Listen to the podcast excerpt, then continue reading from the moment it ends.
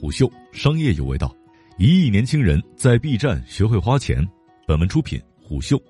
本期商业动听为您讲讲这一届年轻人在消费什么。向您问好，我是金涛。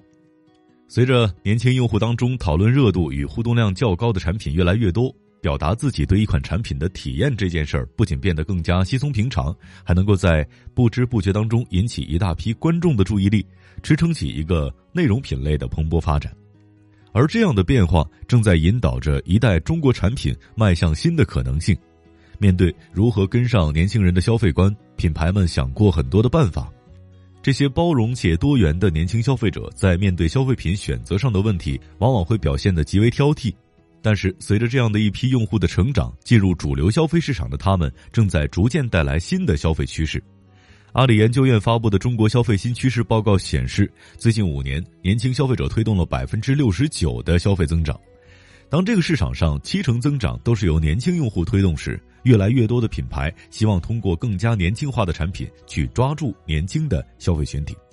同样的事情不仅发生在国内，二零一七年，阿迪达斯首席执行官库珀斯罗德宣布将放弃使用电视广告进行宣传。理由是，年轻消费者主要通过移动设备来互动，数字化业务至关重要。与此同时，国内品牌的行动出奇一致，通过视频在观众心中建立品牌，成为了常规的操作。一个比较近的案例是，疫情期间，钉钉的评分被学生们刷得很低。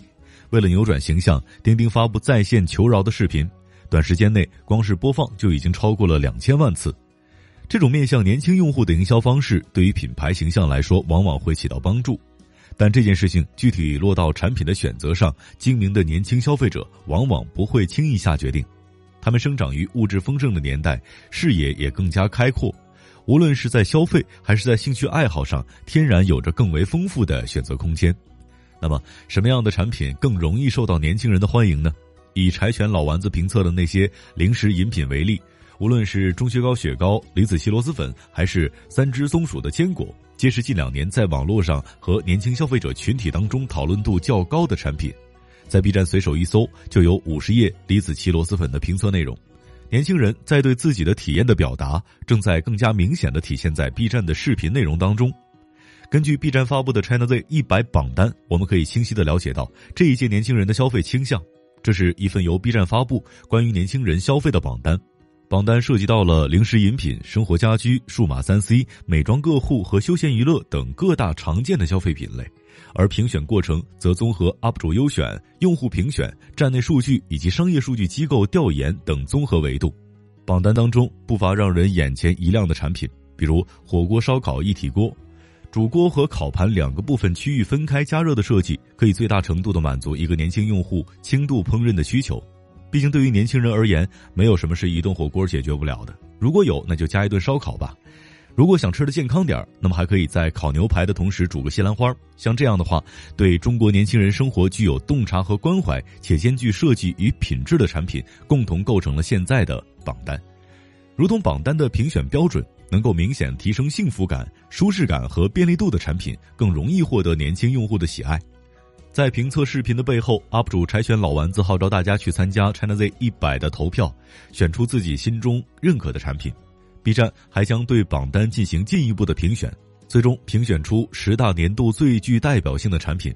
如前文所述，像柴犬老丸子这样的评测在 B 站并不少见。就常见的消费产品来说，美食区、生活区、美妆区和数码区是评测类内容的天然聚集地。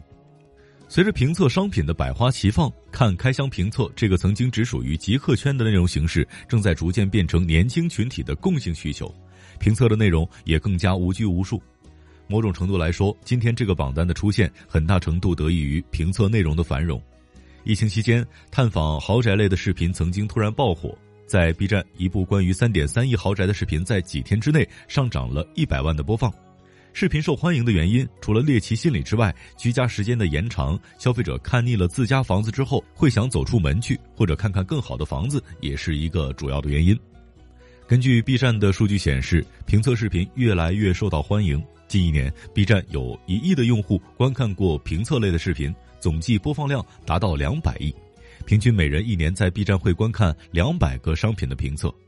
评测内容的受欢迎，并不是没有道理。大到豪宅，小到零食，在几乎没有时间和空间限制的情况下，体验向的视频可以以创作者的个人视角去展现一个产品给自己生活带来的改变，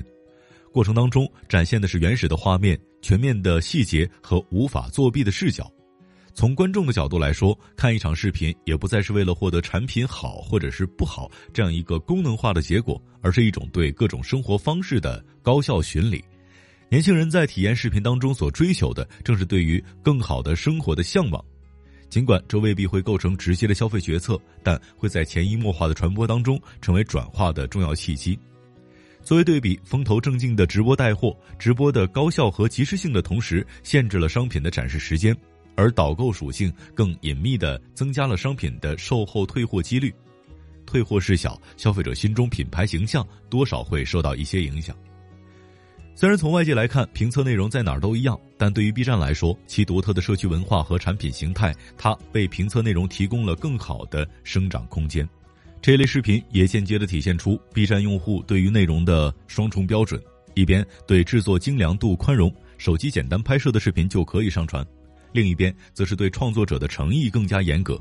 B 站有一句流行语叫做“新人都是怪物”，那些能够输出观点和下得了功夫的内容，总是会得到更多的青睐。这也是为什么原创视频内容可以成为 B 站当之无愧的主流内容，同时整体的视频水平依然可以维持在较高水平的原因。与此同时，对质量的要求并没有停留在视频的本身，不管是用户发自内心，还是出于对弹幕礼仪的遵守，帮助 B 站建立起互动良好的讨论环境。B 站良好讨论环境带来的好处，绝不仅仅是口头上聊得来这么简单。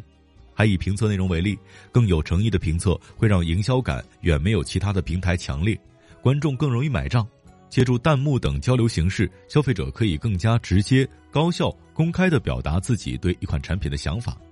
无论是拍摄视频还是发送弹幕，良好的讨论氛围都在鼓励着更多人大胆地分享自己的心得。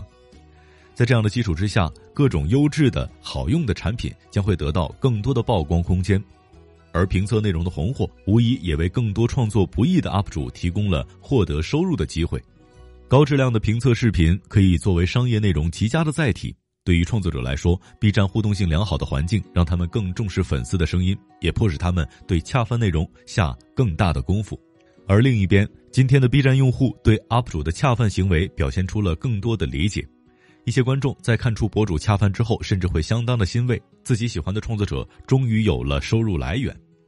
这样一来一往，评测内容的生态得到了更健康的发展。尽管产品与社区氛围在前期优势并不明显，但在榜单正式发布出来之后，回头再看，如今对于年轻文化的消费话语权，甚至是定义权，已经成为了 B 站的独特优势。而这样一批优质、消费能力强的用户，正在成为中国主流的消费力量。虽然这些年轻消费者一张嘴都是白嫖和下次一定。但是，随着这份榜单的发布，B 站上年轻用户上传的体验视频，我们看到更多的则是对更好生活的向往。除此之外，在年轻用户所引领的消费观的升级之下，中国产品也正在逐渐更加深入到消费者的生活当中，去改变那些细节的体验，去展现对于生活的思考。